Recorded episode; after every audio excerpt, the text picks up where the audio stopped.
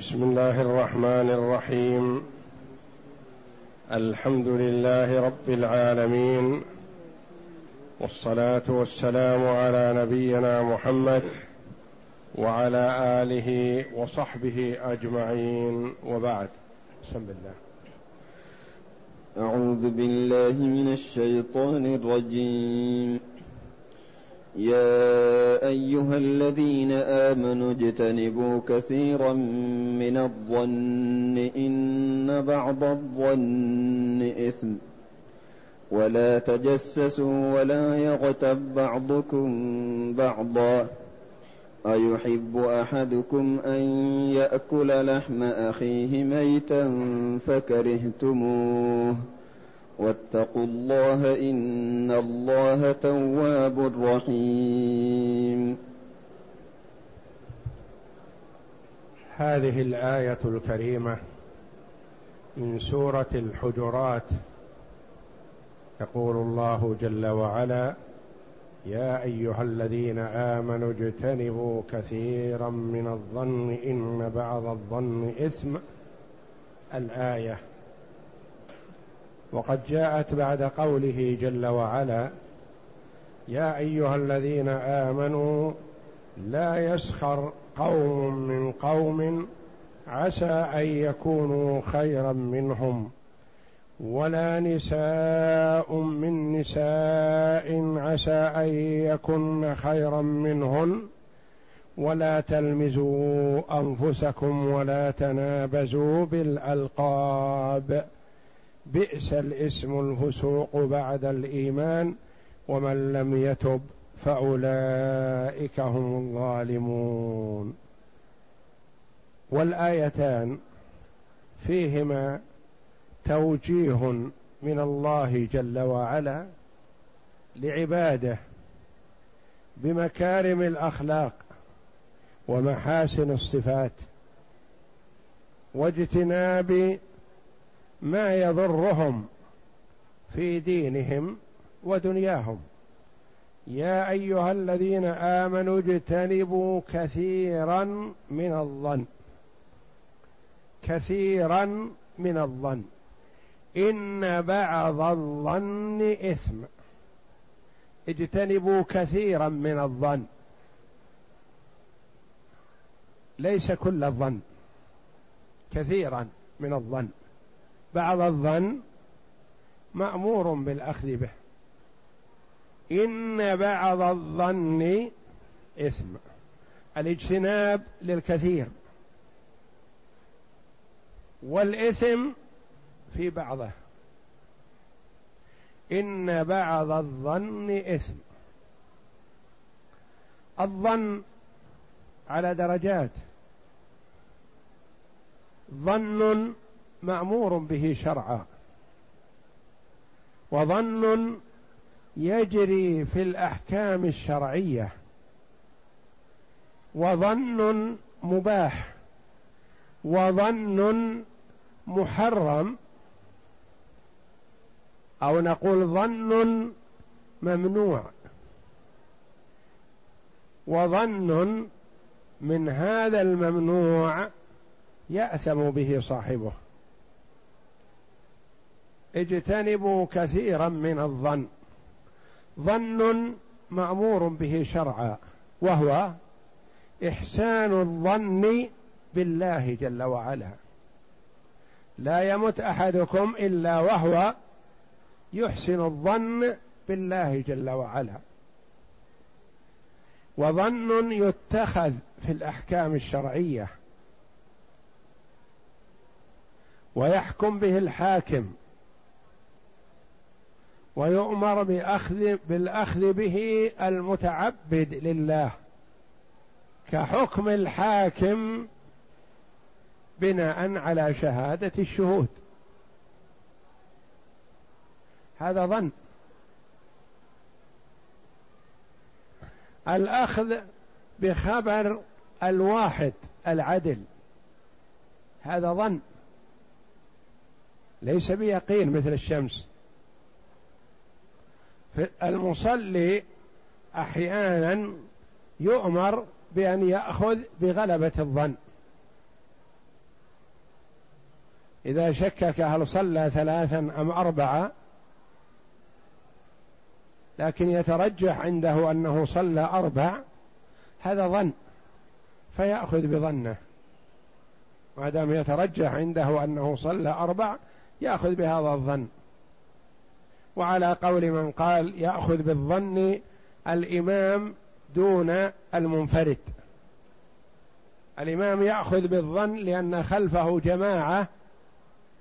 إن وافقوه دليل على أن ظنه هذا يقين. وإن لم يكن يقينا نبهوه. بخلاف المنفرد كما تقدم لنا في الفقه. فالمنفرد يأخذ على اليقين بالأقل. ظن يحرم كإساءة الظن بالله جل وعلا. هذا محرم. يظنون بالله ظن السوء. حق الكفار. ظن مباح. ظن مباح. يغلق المرء بابه لإساءته بالظن بالناس يخشى إن أحد يدخل عليه ويسرق بيته فهو يغلقه. يرفع جدار بيته.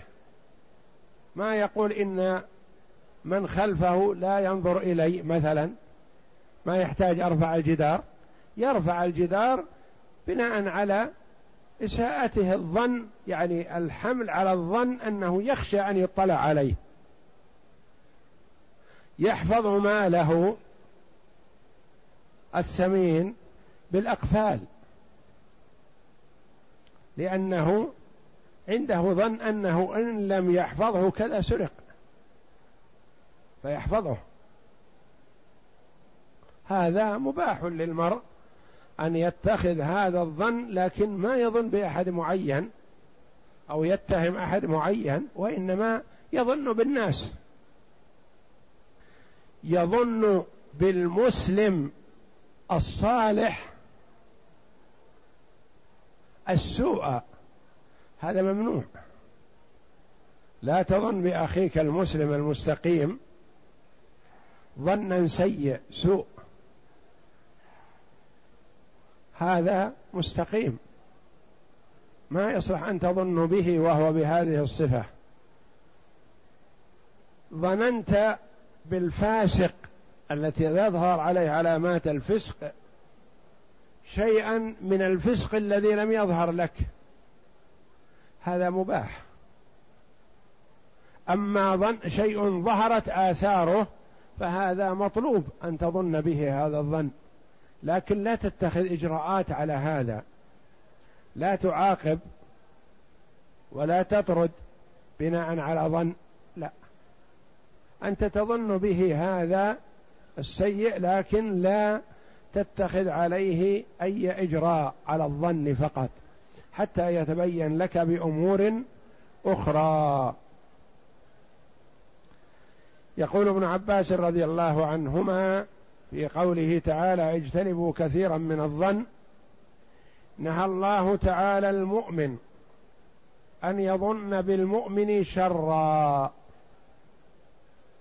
لا تظن به شر وهو قد ظهرت عليه أمارات الصلاح. وقال سعيد بن جبير هو الرجل يسمع من أخيه كلاما لا يريد به سوءا. أو يدخل مدخلا لا يريد به سوءا. فيراه أخوه المسلم فيظن به سوءا. يعني تحمل كلامه الذي سمعت على السوء. وقال الزجاج هو أن يظن بأهل الخير سوءا. فأما أهل السوء والفسق فلنا أن نظن بهم مثل الذي ظهر منهم. نظن بهم مثل الذي ظهر لكن لا نزيد عليه. قال القاضي أبو يعلى هذه الآية تدل على أنه لم ينهى عن جميع الظن لأنه قال اجتنبوا كثيرا من الظن. يبقى بعضه. أنه لم ينهى عن جميع الظن والظن على أربعة أضرب. محظور ومأمور به ومباح ومندوب ومندوب إليه. فأما المحظور فهو سوء الظن بالله تعالى. والواجب حسن الظن بالله. وكذلك سوء الظن بالمسلمين. الذين ظاهرهم العدالة محظور. وأما الظن المأمور به فهو ما لم ينصب عليه دليل يوصل إلى العلم به.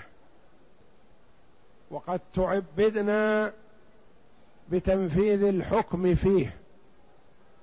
والاقتصار على غالب الظن وإجراء الحكم عليه واجب. وذلك نحو ما تعبدنا به من قبول شهادة العدول وتحري القبلة. أن المكان الأماكن البعيدة يتحرون القبلة ظن وليس بيقين لأنهم لا يشاهدون الكعبة. وتقويم المستهلكات الشيء المستهلك إذا حصل فيه خصومة مثلا أحلناه إلى أهل النظر لتقويم الشيء. هذا ظن هو بيقين كلامهم إذا قالوا يقوم مثلا بألف قد يجوز أنه يزيد وقد يجوز أن ينقص. ولكن هذا تقريبي يعني ظن. وعروش الجنايات التي لم يرد بمقاديرها توقيف. عروش الجنايات. الجنايات نوعان. جناية ورد النص فيها. بمقدارها مثلا سن فيها خمس من الإبل. هذا لا إشكال فيه. لكن كسر شيء من السن يقوم بشيء هذا تقريب وليس بيقين. فهذا وما كان من نظائره قد تعبدنا فيه بأحكام غالب الظنون. فأما الظن المباح فكالشاك في الصلاة. إذا كان إماما أمره النبي صلى الله عليه وسلم بالتحري والعمل على ما يغلب في ظنه. وإن فعله كان مباحا وإن عدل عنه إلى البناء على اليقين كان جائزا. الإمام إذا بنى على غالب ظنه كما تقدم لنا وخاصة الإمام لأن الإمام وراه من يساعده وينبهه له أن يبني على غالب الظن ويأخذ به. وروي عن أبي هريرة رضي الله عنه قال قال رسول الله صلى الله عليه وسلم إذا ظننتم فلا تحققوا. هذا جزء من حديث أوله ثلاث لازمات لأمتي يعني ما يدعونهن الطيرة والحسد وسوء الظن. فقال رجل وما يذهبهن يا رسول الله ممن هن فيه؟ قال صلى الله عليه وسلم إذا حسدت فاستغفر. يعني استغفر الله لذنبك وادعو لأخيك. استغفر لذنبك لأن هذا ذنب يتعلق بك أنت ما يتعدى إلى الغير. الغير سالم من شرك لأن الحاسد والعياذ بالله يضر نفسه فقط. إذا حسدت فاستغفر وإذا ظننت فلا تحقق. يعني لا تتخذ على ظنك هذا أي إجراء أو تتحدث بظنك بأخيك. الظن السيء وأنت ليس عندك يقين. وإذا تطيرت فامضي. لا تتوقف من أجل الطيرة. لا تتوقف. وإذا ظننت آه، تطيرت فامضي. بهذه يسلم المرء من هذه الثلاث الصفات الذميمة التي أخبر النبي صلى الله عليه وسلم أنها تبقى في أمته. الحسد والطيرة والظن السيء بالإنسان. إذا ظننت فلا تحقق وإذا تطيرت فامضي وإذا حسدت فاستغفر. وأما الظن المندوب إليه فهو إحسان الظن بالأخ المسلم. يندب يعني يستحب ولا يجب. يستحب للمسلم أن يظن الظن الحسن بأخيه. مثلا سمعت من أخيك كلمة تحتمل السوء تسعين بالمئة. وتحتمل الخير عشرة بالمئة احتمال ضعيف. فالمطلوب منك والمستحب في حقك ولا يجب مستحب في حقك أن تحملها على الخير وإن كان احتمال ضعيف. فتقول أخي يقصد هذا الاحتمال الحسن. ولا تحمله على المحمل السيء الذي هو أرجح. فاحمله على الحسن أو لا. إن بعض الظن إثم. الحمد لله ما جعل الله جل وعلا كل الظن إثم. قد يظن المسلم بآخر ظن سيء لكن يبقى في قلبه ما يتحدث به. ولا ينقل هذا الكلام للآخرين أو ما حكى حاك في نفسه. هذا ليس بإثم والحمد لله. وإنما إذا ظننت بأخيك الظن السيء وتكلمت تحدثت به في المجالس فهذا هو الإثم. لأنك ظننت به وتكلمت وفعلت وقلت إن بعض الظن إثم قال المفسرون هو ما تكلم به مما ظنه من السوء بأخيه المسلم فإن لم يتكلم به فلا بأس. وذهب بعضهم إلى أنه يأثم بنفس ذلك الظن وإن لم ينطق به. يقولون مجرد ما حاك في نفسه يأثم به. والله جل وعلا كما أخبر صلى الله عليه وسلم قال عفى عن أمتي ما حاك في نفسها ما لم تتكلم أو تعمل إن المرء قد يعرض لقلبه أمور لكن ما يتكلم بها ولا يعمل على ضوئها فهذه والحمد لله معفو عنها. يقول تعالى ناهيا عباده المؤمنين. عن كثير من الظن وهو التهمة والتخون للأهل والأقارب والناس في غير محله لأن بعد ذلك يكون إثما محضا. لأن بعد ذلك يكون إثما. بعضه نعم. فليجتنب كثير منه احتياطا. وروينا عن أمير المؤمنين عمر بن الخطاب رضي الله عنه أنه قال ولا تظنن بكلمة خرجت من أخيك المؤمن إلا خيرا وأنت تجد لها في الخير محملا. يعني كلمة تظن بها الظن السيء لكن تجد لها محمل ولو بعيد في الخير فاحملها على المحمل الخير ولا تظن به الظن السيء. نعم.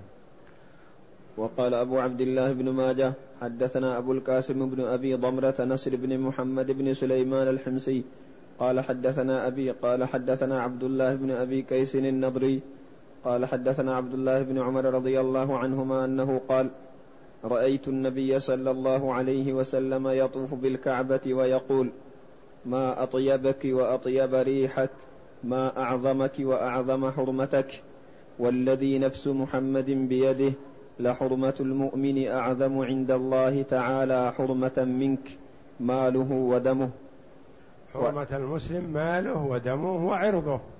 فالذي يتعرض للمسلم معرض نفسه للخطر لأنه تعرض لشيء محرم عند الله جل وعلا له حرمة. نعم. وقال مالك عن أبي الزناد عن العرج عن أبي هريرة رضي الله عنه قال قال رسول الله صلى الله عليه وسلم إياكم والظن فإن الظن أكذب الحديث. ولا إياكم والظن يعني لا تظن ولا تقل شيئا عن أخيك المسلم بمجرد اتهام.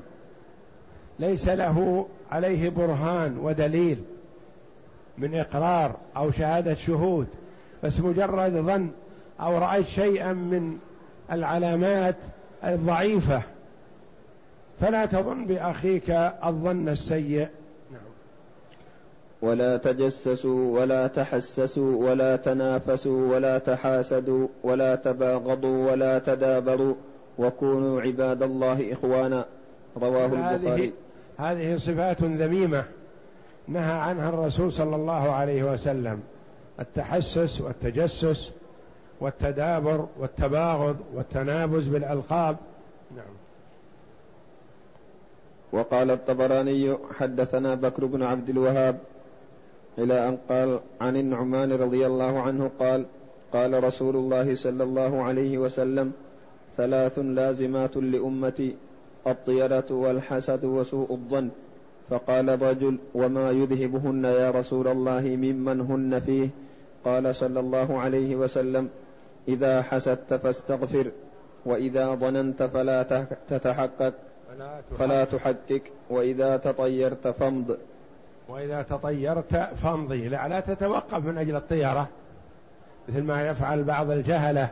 إذا خرج من منزله لحاجة من الحاجات مثلا وقبله إنسان ذعاها رجع وقال هذا يوم النحس. تطير. رجع وترك حاجته. قال لن أمضي فيها. هذا الذي قابلني هذا يوم النحس مثلا. هذا محرم. امضي لحاجتك حتى لو وقع في نفسك. لكن التفاؤل بعكس الطيرة التفاؤل حسن. إذا خرجت وسمعت كلاما حسن أو رأيت رجلا صالحا حال خروجك فتفاءلت بأن أمرك ميسر وبأنك ستقضي حاجتك بإذن الله فالتفاؤل زين. مأمور به مستحب. والنبي صلى الله عليه وسلم تفاءل لما طلع عليه سهيل ابن عمرو. في صلح الحديبية أرسلت قريش عدد من السفراء يخاطبون النبي صلى الله عليه وسلم وهو في الحديبية يتفاوضون معه. فلم ينجح ينجحوا في تفاوضهم مع النبي ورجعوا بدون فائدة. ارسلوا آخر الأمر سهيل بن عمرو. لما قيل له هذا سهيل بن عمرو قال النبي صلى الله عليه وسلم من الصحابه تفاءل بماذا؟ بالاسم. قال سهل أمركم. وفعلا سهل ووصلوا إلى الصلح الذي هو الفتح العظيم. وقال أبو داود أتي ابن مسعود رضي الله عنه برجل فقيل له هذا فلان تقطر لحيته خمرا. فقال عبد الله رضي الله عنه قد نهينا عن التجسس ولكن إن يظهر لنا شيء نأخذ به. يعني بعض الحاضرين عند عبد الله بن مسعود اتهموا رجلا قالوا يعني يظهر عليه رائحة الخمر يظهر عليه أثر الخمر. فقال عبد الله بن مسعود منكرا عليهم قد نهينا عن التجسس. إذا رأيناه سكران أخذنا على يده. وأقمنا عليه الحد. أما ما دام لم يظهر لنا شيء وإنما شممنا رائحة قد تكون رائحة أشياء من الأشياء المستخدمة في البيوت المباحة. فنحن منه منهيون عن التجسس حتى يظهر لنا الأمر جليا. ولذا قال الله جل وعلا ولا تجسسوا. قرأت قراءة الجمهور ولا تجسسوا.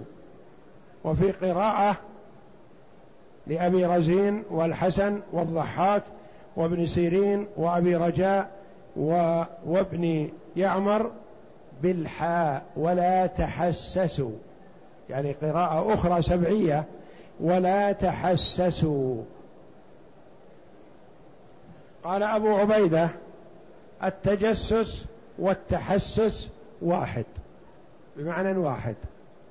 تجسسوا ولا تحسسوا؟ بمعنى واحد. وهو التبحث عن شيء خفي ومنه الجاسوس. الجاسوس الذي يتجسس على القوم يأتي بأخبارهم وينقلها للآخرين. وروي عن يحيى بن أبي كثير أنه قال التجسس بالجيم البحث عن عورات الناس وبالحاء الاستماع لحديث القوم. التجسس البحث عن الزلات والعورات والهفوات والسقطات يأخذها وينقلها. والتحسس التسمع للحديث. يتسمع لحديث القوم وينقله. قال المفسرون التجسس البحث عن عيب المسلمين وعوراتهم فالمعنى لا يبحث أحدكم عن عيب أخيه ليطلع عليه إذا ليطلع عليه إذا ستره الله. التحسس كأنك يعني المرء وقع في زلة فستر الله عليه. وما ظهرت زلته؟ ما يجوز لك أن تتابع الموضوع وتناقش وتسأل حتى تقف على الخطأ. إنسان أخطأ وستر الله عليه فلا ينبغي لك أن تتحسس. إيضاح ذلك أكثر مثلا رأيت مسلما في موطن شبهة في طريق مشبوه. أنت بين أمرين إما أن تظن به الظن الحسن فتقول إن هذا جاء ليغير منكر في هذا السوق أو إن هذا جاء ليقوم بدعوة إلى الله أو جاء لينصح. هذا ظن حسن. الظن الآخر تقول هذا جاء لعمل سيء. ما جاء بهذا السوق إلا لعمل سيء. ما مشى بين هذه الأبواب إلا لغرض سيء. هذا ظن سيء. ويحتمل هذا ويحتمل هذا لكن ما هو المطلوب منك أنت؟ أن تظن الظن الحسن. هذا في الظن. طيب. آخر ما ظن الظن الحسن؟ ما ظن وقع في نفسه في احتمال للمكروه. تسأل تذهب تناقش لماذا جاء فلان لهذا؟ ما الغرض؟ وين راح؟ أين أتى؟ هذا لا. هذا التحسس والتجسس اللي أنت منهي عنه. إنسان رأيته في هذا المكان وستر الله عليه فلا تحس. وقيل لابن مسعود رضي الله عنه هذا الوليد بن عقبة بن أبي معيط تقطر لحيته خمرا. فقال إنا نهينا عن التجسس. فإن يظهر لنا شيء نأخذه به. فكان الصحابة رضي الله عنهم لا يتجسسون ولا يتحسسون ويبنون أمور إخوانهم المسلمين على الستر وعلى الصلاح ولا يقولون لماذا كذا أو لماذا فعل هذا كذا حتى يصلوا إلى آخر الأمر. لا ما دام ستر الله عليه فلا نتتبع عورته. وقوله تعالى ولا يغتب بعضكم بعضا. فيه نهي عن الغيبة. وقد فسرها الشارع كما جاء في الحديث الذي رواه أبو داود. قال حدثنا الكعنبي قال حدثنا عبد العزيز بن محمد عن العلاء عن أبيه عن أبي هريرة رضي الله عنه قال قيل يا رسول الله ما الغيبة؟ قال ذكرك أخاك بما يكره. قيل أفرأيت إن كان في أخي ما أقول؟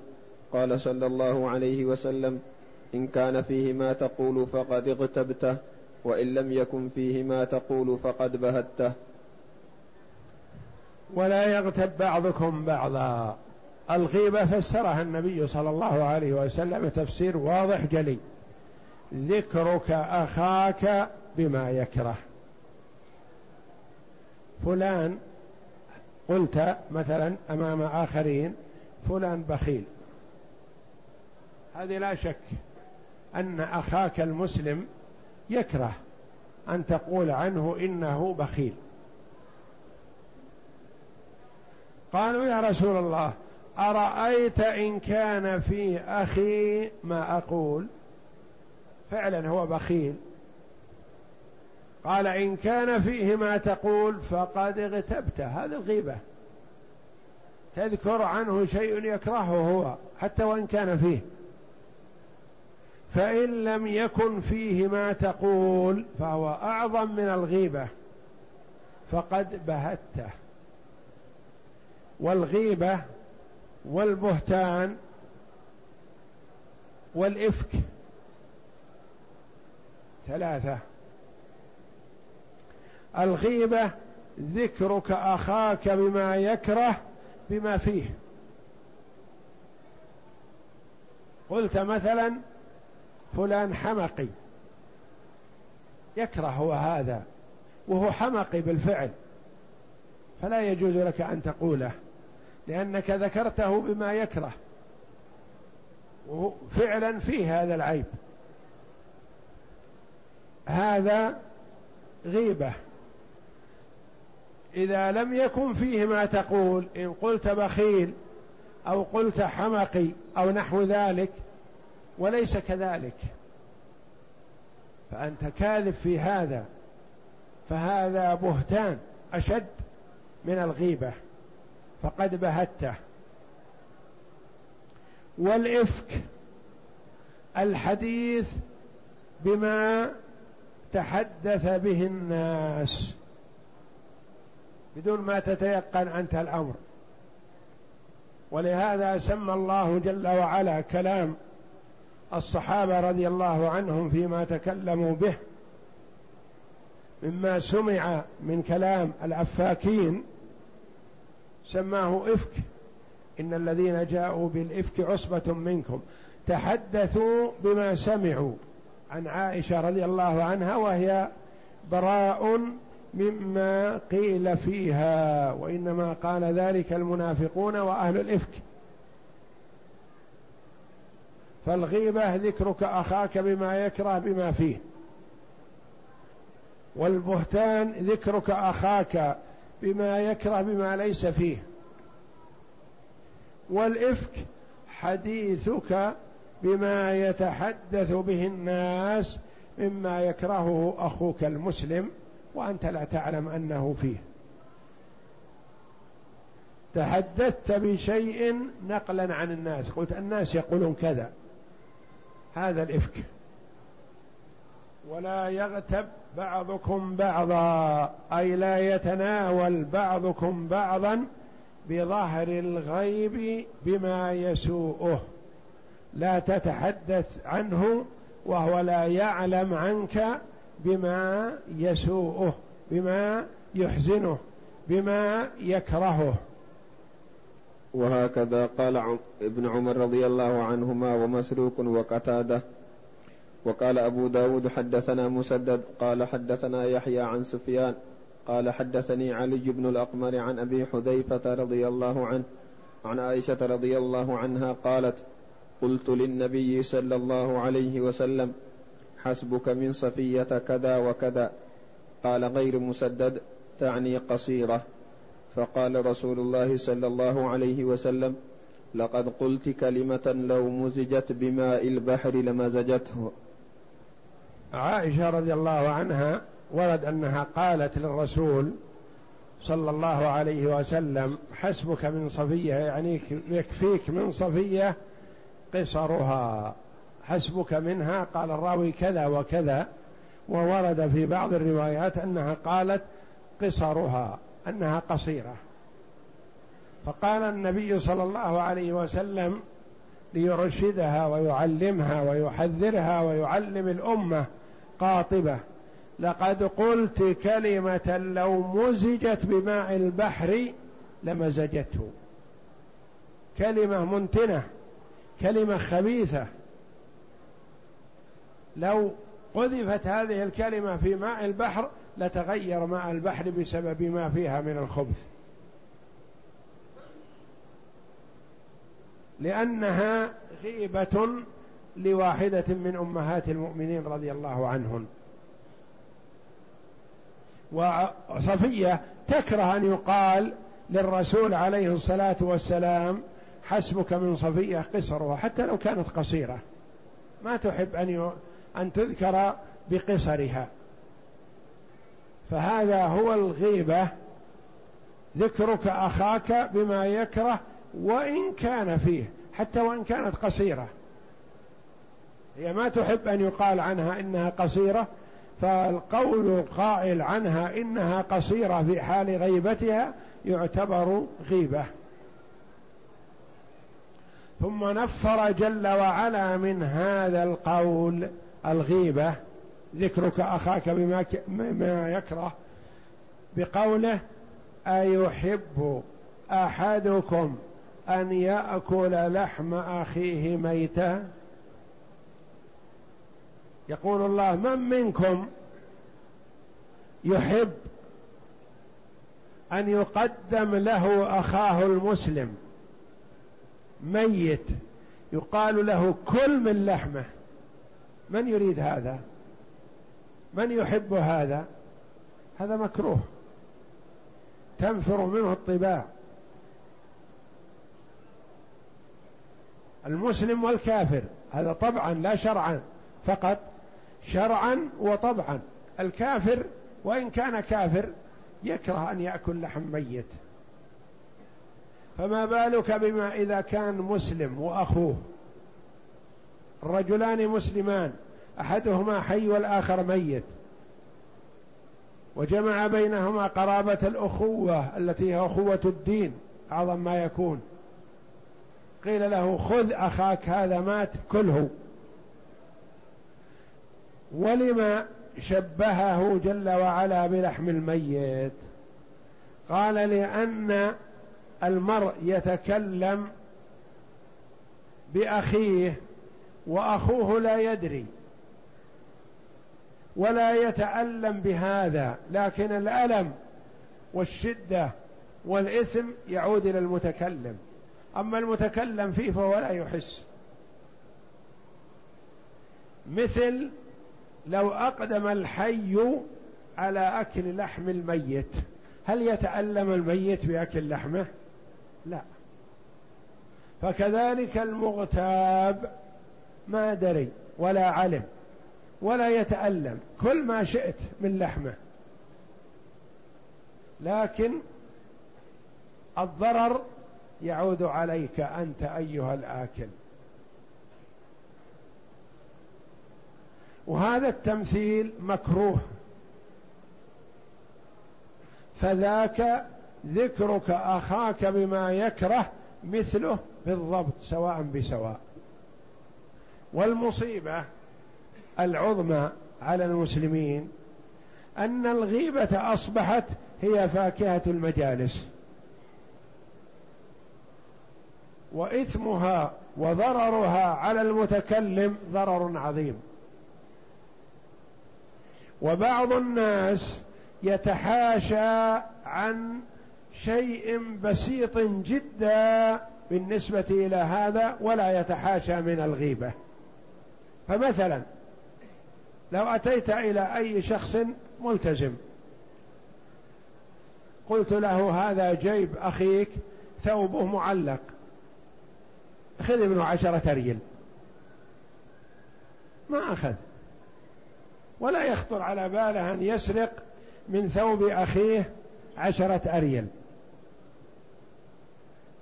لكن مع الأسف الشديد يستسهل أن يأتي بالسكين إلى جسم أخيه الميت ويقطع ويأكل.